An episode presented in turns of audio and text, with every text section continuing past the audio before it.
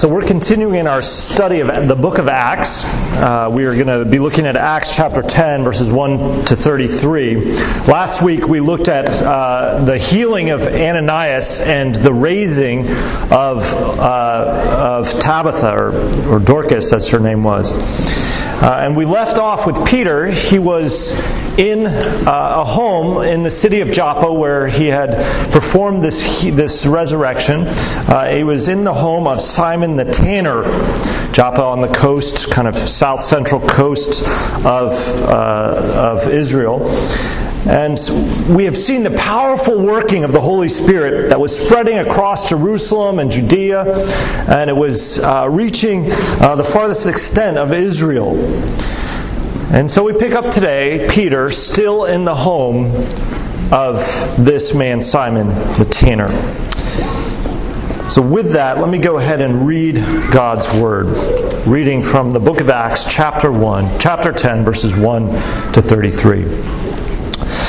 At Caesarea, there was a man named Cornelius, a centurion of what was known as the Italian cohort, a devout man who feared God with all his household, gave alms generously to the people, and prayed continually uh, to God. About the ninth hour of the day, he saw clearly in a vision an angel of God coming come in and say to him, Cornelius. And he stared at him in terror and said, What is it, Lord? And he said to him, Your prayers and your alms have ascended as a memorial before God. And now send men to Joppa and bring one Simon who is called Peter. He is lodging with one Simon, a tanner, whose house is by the sea. When the angel who spoke to him had departed, he called, his two, called two of his servants and a devout soldier from among those who attended him, and having related, relayed everything to them, he sent them to Joppa. The next day, as they were on their journey and approaching the city, Peter went on up on the housetop about the sixth hour to pray, and he became hungry and wanted something to eat. But while they were preparing it, he fell into a trance and saw the heavens opened and something like a great sheet descending, being let down by its four corners upon the earth. In it were all kinds of animals and reptiles and birds of the air.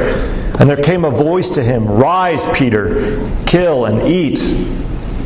But Peter said, By no means, Lord, for I have never eaten anything that is common or unclean. And the voice came to him again a second time What God has made clean, do not call common. This happened three times, and the thing was taken up at once to heaven.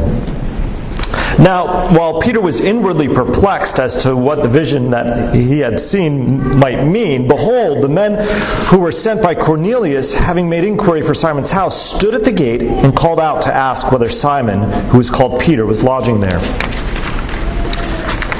While Peter was pondering the vision, the Spirit said to him, Behold, these men are looking for you. Rise and go down and accompany them without hesitation, for I have sent them. And Peter went down to the men and said, I am the one you are looking for. What's the reason for your coming? And they said, Cornelius, a centurion, an upright and God fearing man who is well spoken of by the whole Jewish nation, was directed by a holy angel to send for you to come to his house and to hear what you have to say. So he invited them in to be his guests. The next day he arose and went away with them. Some of the brothers from Joppa accompanied him. And on the following day they entered Caesarea. Cornelius was expecting them and had called together his relatives and close friends. When Peter entered, Cornelius met him and fell down at his feet and worshipped him. But Peter lifted, him up, saying, Stand up, I too am a man. And as he talked with him, he went in and found many persons gathered, and he said to them, You yourselves now know how unlawful it is for a Jew to associate with or to visit anyone of another nation. But God has shown me that I should not call any person common or unclean. So when I was so when I was sent for, I came without objection. I asked then why you have sent for me. And Cornelius said, Four days ago, about this hour, I was praying in my house at the ninth hour, and behold, a man stood before me in bright clothing and said, Cornelius, your prayer has been heard, and your alms have been remembered before God. Send therefore to Joppa and ask for Simon, who is called Peter. He is lodging in the house of Simon a tanner by the sea. So I sent for you at once and you have been kind enough to come. Now, therefore, we are all here in the presence of God to hear all that you have been commanded by the Lord. The word of the Lord. Heavenly Father, we ask that you would help us uh, to understand your word, but more than that, to uh, apply your word in our lives, that we would live in light of these things. We ask that you would uh, do this by your Spirit, that you would indeed work in our hearts. For we ask these things in Jesus' name. Amen. Some years ago, I um, was uh, meeting with a fellow. He was a PhD student in philosophy at the University of Pittsburgh, and he always had uh, the way he talked was like a lot of philosophy students. Um, uh, but he used a word when I was talking to him um, that I that I had heard plenty of times before, but never used in this context, in this particular way. And I was struck by it. Uh, I was struck by this word, and as I was sitting with him, uh, it's a word now that has been, I've heard it used in this manner many times since, but at, at this moment in my life, I marked it as, as that's an interesting way, an interesting phrase, and this was what he said. As we were sitting, we were talking about uh, his, his life, his time at the church, his time in the community, and he said, this community group that I'm a part of, a part of is my tribe. I was like, now, now that sounds common probably to most of you at this point, but at that point it was, it was a strange way. I'd always thought of the word tribe in terms of uh, maybe a Native American tribe or something to that effect. Um, but here he was using it like a word we might use like family, right? He was using it in that kind of context. But what struck me then, and why I'm bringing it up now, is that this student was taking this sort of latest anthropological language, if you will, from the broader culture, and using it to describe, and actually, I believe accurately, uh, uh, our tendency to tribalize. Now, that's probably not a word. I'm just going to make that up right now. Um, what, do I, what do I mean? I, to join together with folks who look like us, talk like us, think like us, and act like us. We have that tendency, and I would say in our day and age in America, particularly, I feel like there is sort of an intense pressure to do that, to tribalize. It's my word. Affinity groups aren't necessarily a bad thing.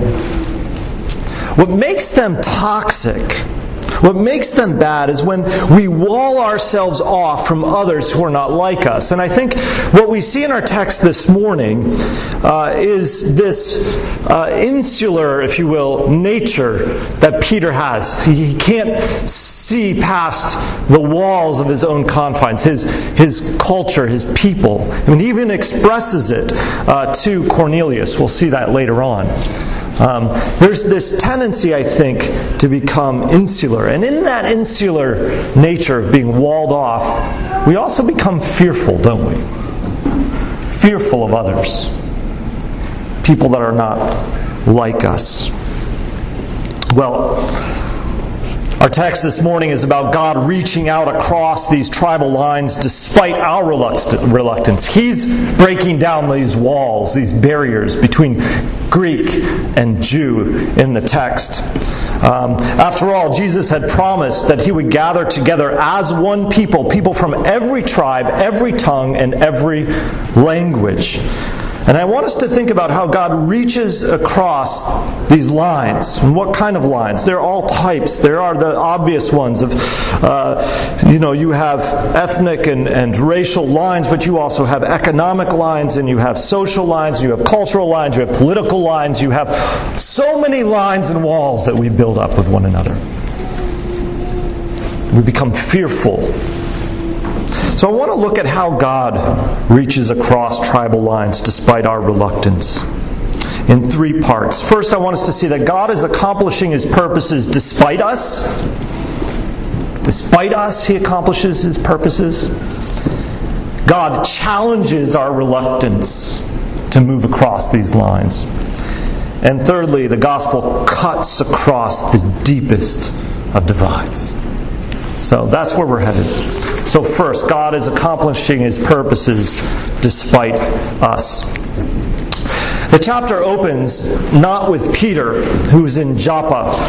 It's farther south. Uh, it opens in Caesarea, which is also on the coast. It's just farther north. In fact, Caesarea is sort of, it's right on the edge of sort of the land of Israel. Um, here we meet a man by the name of Cornelius. He's a centurion. Uh, it is uh, a man who is prominent. Um, now, where was Peter? Because the very previous verse to the, to the verse we started with, it simply says, And Peter was staying at Simon the tanner's. Where is Peter? He is still in Joppa basking in the glow of the amazing work of God and raising Tabitha and the way the gospel went out. He's, he's sitting there basking in that glow, if you will, in this man's house. I don't know what Peter's plans were, but I doubt they were to start seeking out the Gentiles. At least not right away. Uh, Aaron t- keeps telling me to make a doctor's appointment. We, we haven't quite established ourselves fully here, and one of the establishing things is getting a doctor, right? That's fundamental to wherever you live, you should have a doctor. I, and I'm planning to plan to do that.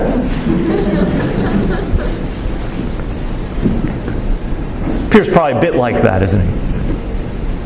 I'm planning to plan to reach out to the Gentiles. I know that's part of the plan of God's mission, that He's going to go across these grand lines and dividing lines, and He's going to bring peoples from every tribe and tongue and nation. That's a grand scheme. But I'm in Joppa, enjoying the seaside village, enjoying the, the fellowship with new believers here. So instead of being in Joppa with Peter, our text focuses on this centurion, Cornelius. Uh, he was a centurion of the Italian cohort. It was, a cohort is akin to kind of like a battalion in the army. Uh, this particular Italian cohort, we know uh, from Roman records, was a fairly large one. It was a, they called it an auxiliary cohort. None of that matters other than to say that this man who was a centurion, he oversaw a centurion, century 100, he oversaw 100 soldiers. He would be akin to a captain, if you will. And uh, his the captain, you might say, was sort of the, the, the glue of the Roman army. He was the sort of most significant uh, position. He was sort of the one who was directly overseeing men. Uh, he wasn't just pushing paper around, he was an important person prominent Roman figure who had oversight for the army of Rome in Judea. That's significant. Why is Rome in Judea? Because they control Israel. This was a problem for most Israelites. This was a deep seated frustration that they were not in control of their own land, but were ruled by a Roman Empire. And the person that represented Rome to them was this centurion. Not just Cornelius, but any centurion. Yet we're told that Cornelius feared God along with his entire household, and he gave alms generously, and he prayed continually to God. He was a God-fearer. It's really uh, with ironic delight, I think, that God makes it a point to set his affection on those who are most despised or marginalized. Uh, it's just kind of what God does. I think he finds ironic delight. And we see this paradigm throughout the Gospels. Whether it's an adulterous Samaritan or a tax collector or the blind and lame or the demon possessed, or most recently we saw an Ethiopian eunuch. God finds delight in setting his grace on the least likely of candidates. In fact, this isn't the first time that we've seen the centurion as an object of God's grace. Go back to the Gospels, uh, it's recorded in the Gospel of Matthew and Luke. A centurion comes to Jesus on account of a sick servant whom Jesus heals. And what does Jesus say of the centurion? He says these words I tell you, not even in Israel have I found such faith. A, that's a condemning word right there, but it's also a picture of the way God lavishes His grace to those you would least expect. Of course, again at the cross, after his disciples had fled and Peter had denied him, a centurion uh, said these words Truly, this was the Son of God. This is multiple times in the Gospels. Centurions are highlighted. And here again in the, in the book of Acts, we see a centurion. God meets Cornelius. We're told that at the ninth hour, or around 3 p.m., it was a traditionally a time of prayer. They had, traditionally in Jewish culture, there would have been three times of prayer morning, noon, and, and evening. And the 3 p.m. hour was the evening hour of prayer. And he was praying, and he saw a vision, and an angel visited him. And the angel said, Your prayers and your aims and your alms have ascended as a memorial before God. And now send men to Joppa and bring one Simon, who is called Peter. And he's lodging with Simon a tanner, whose house is by the sea. Now, I want to stop here just for a very brief moment. This brings up a potential question. Did God reach out to Cornelius because he gave alms and prayed? That there were some uh, thing that this man did that earned favor with God so that God would be favorable to him. Um, I, I, I, I, think if we were to go through the rest of Scripture, we would recognize that that, that is not the way God functions. Uh, John 1 just as an ex- or 1 John just as an example says that in this is love not that we have loved God but that he loved us and sent his son to be a propitiation for our sins. It's God who initiates, it's God who brings us. So, but Jesus did say, Seek and you shall find.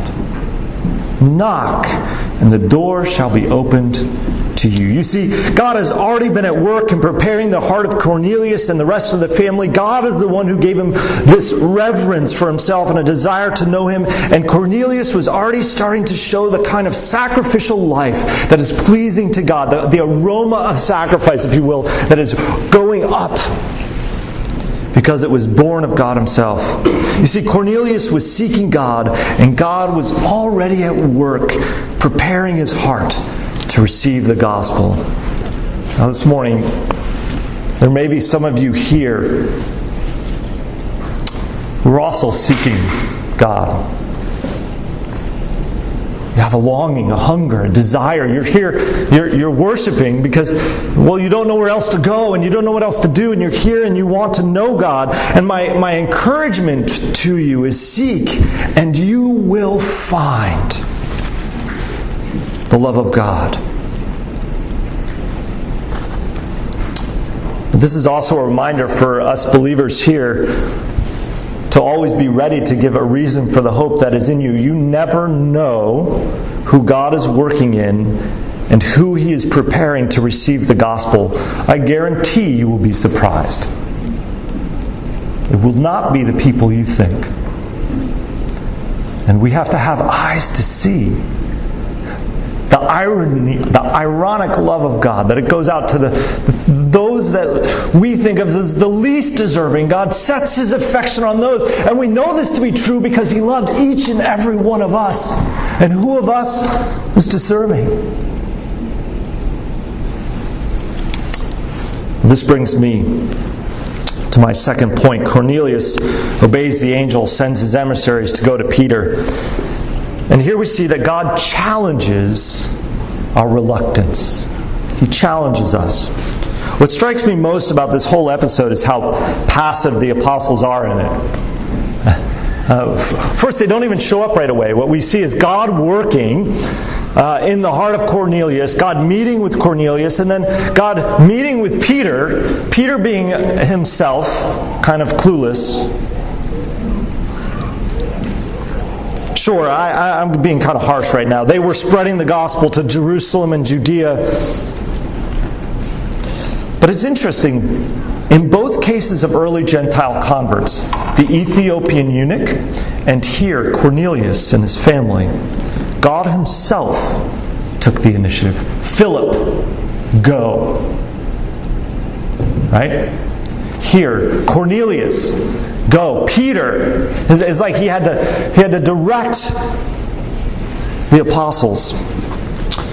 In this, there are two things for us. I think there are two things a reason to mourn and a reason to rejoice. I think we ought to evaluate our own hearts. It's hard for us to cross tribal lines.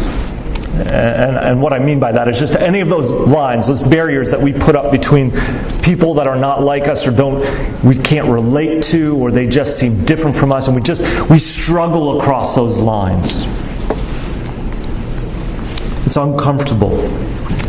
It feels like we risk all sorts of missteps and unintended offenses and even outright rejection. And the tribal lines are many. I've already mentioned them ethnicity, race, economics, class, politics, social, generational, gender, male, female. You name it.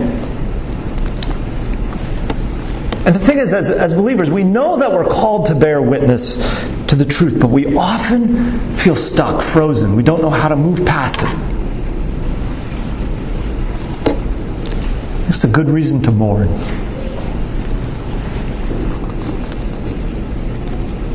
God is preparing hearts. But it's a good reason to mourn, to cry out to God, to change our heart, to give us a deep love for those who are not like us, that we might consider their, their, their life as more significant than ours, that we would go across those lines, even at the risk of rejection. It's reason to mourn. But there's a reason to rejoice. God is at work despite us. He is preparing hearts. His providence is leading people to us despite us. Have you ever noticed that? The most random moments, you'll be confronted with somebody who is who comes to you and says, "Can you? Can I, I'm I'm struggling with life right now. Do you have any answers?" And you're like, "Well, I have Jesus." And you're sort of taken aback that you have this opportunity and the person uh, maybe you've not had this experience i don't i don't i don't know but but I, but I can say as one who has oftentimes i'm not going out looking god is bringing people to me because of my own frailty god says well I, I, I, know your weakness, Rob. You need to go out. You need to go across those lines, but I will bring people to hear the gospel because my will be done on earth as it is in heaven. So Cornelius was being brought, or Peter was being brought to Cornelius, but these men who came, these emissaries, were, being, were coming. Um, and of course, that, that God is at work is no reason to sit back. Rather, it's a reminder that Christ is the Savior, not us. We are His instruments. But He does not need us. Rather, He chooses to use us why? To show the immeasurable power of His grace that He can even use fumbling, fearful people like you and me to bring about His kingdom purposes. And so it is with Peter. Peter also was met by God also, during the hour of prayer, uh, the sixth hour rather than the ninth hour, around 12 noon. And as most of us can relate, Peter was hungry. It was lunchtime. Lunch was being prepared uh, downstairs, and yet he was praying to the Lord. And while he was doing this, he went into a trance state. It said he went into a, a state, a, a vision state, uh, which was not uncommon for the prophets of old. And what it was, was God was bringing him lunch. It wasn't the lunch he wanted, wasn't the lunch he expected, but it was a sheet full of unclean animals. Oh, actually, all animals, animals of all sorts and types. And God brought this to him, and he, the, the, the voice speaks out and says, Kill, rise, get up, kill, and eat. And I thought it's kind of ironic he's staying at a tanner. What does a tanner do? But take the hides of dead animals and make them into all sorts of leather. A very sort of gross task. It would have been a task that was would make you unclean. The tanner probably had to go through all sorts of ritual to clean himself. It was interesting that Peter was even at the tanner's house. Um, but here he is. He's saying, Peter, you can't just let the tanner down there do the killing. Stand up, rise, eat these things here. What's, what's uh, Peter's response to God? Well, in typical Peter fashion, he has no, uh, no sense of decorum. he says, By no means. Let's put it in the colloquial, right? No way, no how, no show, no go. I'm not touching that stuff. I ain't never, and it ain't happening, Lord. That's just not gonna, I am not touching it. You see, the problem was that in this creature mixed were all sorts of animals that were unclean. Now, kids, I'm going to look at the kids that are here. Are there things you don't like to eat? Adults, are there things you don't like to eat? Um, I love sushi. I love uh, love it. Um, but there was one time where I had, uh, I, and I love eggs. I love them. There was one time I had a, a, a raw quail egg cracked on top of a sea urchin. It was a bridge too far for me. I don't know. Maybe some of you that's a delicacy you love, but for me it was too much. Uh, but that wasn't the issue. Those feelings of grossness might have been compounding things for the Apostle Peter, but it was more akin to someone offering up a pet to us. It's still not quite it, but it's more like that. If someone said, Here, let me cook your pet and eat it, we would have a revulsion to it. A moral problem. You see, there was a moral component to this sheep full of animals. The Old Testament had forbidden certain animals from being consumed, and you can go back if you have uh, your Bibles. You can look at the book of Leviticus, chapter 11. There's a whole list of things you can eat and things you can't eat. And it had everything to do with the hoofs. So, kids can go look that up. It's all about the hoof. Well, there's other animals that couldn't eat as well, but and the reason they weren't to be consumed was because they were characterized as unclean. You see, the Israelites, as God's people, were to be set apart from all the other peoples of the earth, they were to be holy. They received a mark of circumcision. They ate differently. There were various laws regarding cleanliness. And all these things were Old Testament signs that pointed to a need the need to be clean and undefiled in order to approach God. Of course, none of those outward rules actually affected the real issue, which was the heart, right? So all those things pointed, they were signs pointing to, to a need to be clean, but they didn't actually do anything. Jesus said in the Gospels, it's not what goes into the mouth that defiles a person, but what comes out of the mouth. This defiles a person. See, the real issue was the heart. Jesus had already declared all foods clean. The signs had served their purpose, and along with the temple and the sacrifices, they were no longer necessary. Right? All of that is done away with, Peter. And that's why the voice said, What God has made clean, don't call it common. Don't call it unclean. But in a typical Peter fashion, it took three visions, three, before the reality began to sink into Peter. And even then, he was confused. He was still wrestling with what in the world did God send this picture of? Okay, fine, I can eat these animals, but what is this all about? And in the midst of all of that, here come visitors official Roman visitors down the road. Um, if you've just raised somebody from the dead and uh, the Lord's just raised somebody from the dead through you, and you've just healed somebody, and there's sort of this, this rise of, of people that are coming out to this new thing. You threaten the peace and stability of a country, of a, of a place. And so I can imagine that the people that were in the house of Simon, uh, Simon the tanner, were a little nervous when these three Roman officials came forward to them.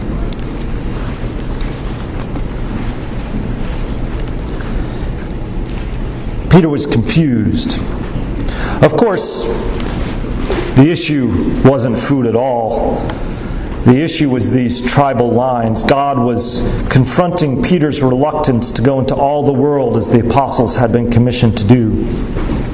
Peter was a good Jewish man. This is what he knew. God was upending his sense of security and reminding him that his hope was not in those outward things, in being good Jewish man, but his hope was in Christ. Whenever Christ confronts us, it's most often the case that he is rooting out some sort of idol that impedes us from following him. Isn't that true? Let me ask the question what impedes you from crossing these lines, from reaching across the aisle? Who is it that is metaphorically unclean or common in your mind? Not somebody you want to associate with, not somebody you want to engage with. Who is that person in your mind? Why is that the case? What is it in your own heart that prevents you from going out? What, what type of idols do you have? Is there something more precious to you than Christ? You see, the gospel can't help but confront our prejudice because its very nature breaks down dividing walls. And this brings me to my final point and my conclusion. The gospel cuts across the deepest of divides. Peter didn't quite grasp the vision, even after all three of them, until these emissaries knocked at the door. And even then, it took God directly speaking to him. He's still up on the roof contemplating these things in his prayer time, and these men have come to the, to the gate and they're crying out, Where is Simon Peter? And I don't know if he heard them or if he was just in his own world, but the, the Lord speaks to him again and said, I have sent them to you. Go with them. Don't, don't delay, don't haste, don't do anything. Just get up and go with them. So he goes downstairs and he opens the door, and here are these Roman officials. And the light is starting to go on in Peter's mind. He says, He asks them a question. Well, so, so what are you doing here? Why did you come? What's the reason? And they said, Cornelius a centurion, but an upright and God fearing man who's well spoken of by the whole Jewish nation, was directed by a holy angel to send for you to come to, this, to his house and to hear what you have to say. So, what does he do? I think the lights are going on for Peter, and he's like, I see, Lord. I see. I know, I know you've said it before. I know you've talked about this thing that I have to. I know I need to make a doctor's appointment. But I need to go to the ends of the earth and bring the gospel to bear so that people from every tribe, tongue, and nation can worship around the throne of the living God. So they go, they, they, they, he hosts them, and then they leave. They go to back to uh, Caesarea up to the north. They meet Cornelius. And Peter enters, and what does Cornelius do? It's hard to picture, right? He's this strong, mighty warrior, centurion, leader of men, and what does he do? He falls in worship at the feet of Peter. Now, uh, Peter quickly realized that he's got it a little bit backwards. And this is why Peter was sent, because Peter needed to point him to Jesus. So he says, Get up, Cornelius. Stand up, I am just a man. And as he talked with him, he found more people gathered, and he said to them, You yourselves know how unlawful it is for a Jew to associate with or to visit anyone of another nation. But God has shown me that I should not call any person common or unclean. So when I was sent, I came without objection, and I ask you and I ask then why you sent me. And so Cornelius is, tells him his story and says, It's like the most. Can you imagine someone said, Come up, to, maybe this has happened, comes up to you and says, So what I really would like to know is who is Jesus and what does he mean for my life? Wouldn't that be an amazing thing? We'll look next week at Peter's response.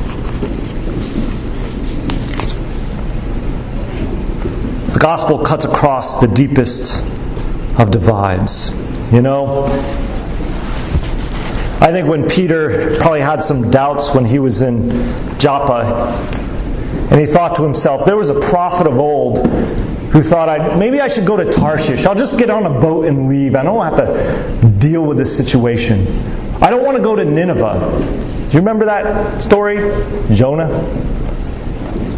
Because God was going to be gracious and merciful to the oppressors of Israel, the Ninevites.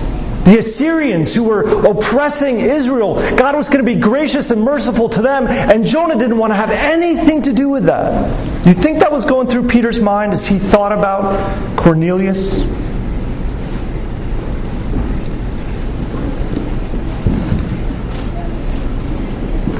But here's the reality Peter understood something. He understood something about his own heart.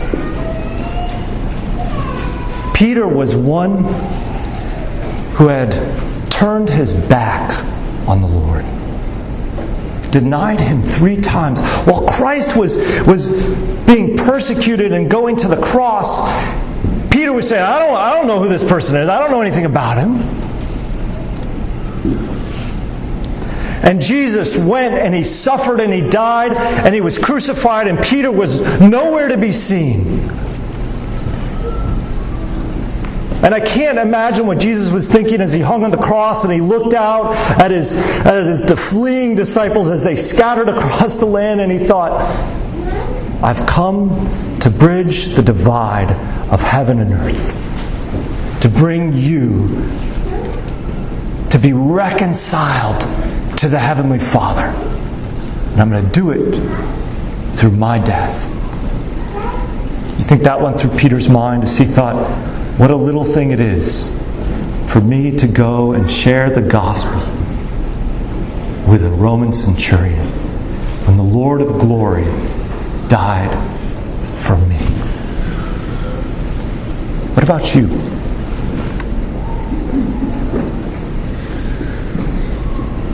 What was the cost that Christ paid for your sin? What kind of cosmic divide was there for you? It was the same divide. How little a thing it is for us to go cross these dividing walls and share the good news of Jesus. Let's pray. Heavenly Father, we confess and we mourn over our own reluctance, our own fears, the own walls that we build up, the people that we set aside as unclean. Lord, we ask that you would break us of our reluctance.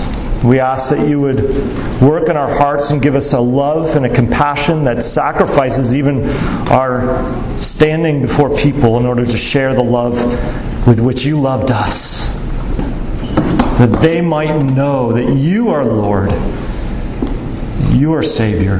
Lord, help us to do that. But we thank you for Jesus who bridged the divide between heaven and earth through your Son, our Lord and Savior. We thank you for the grace that is found in him. Lord, help us to love others in this way, we ask. In Jesus' name.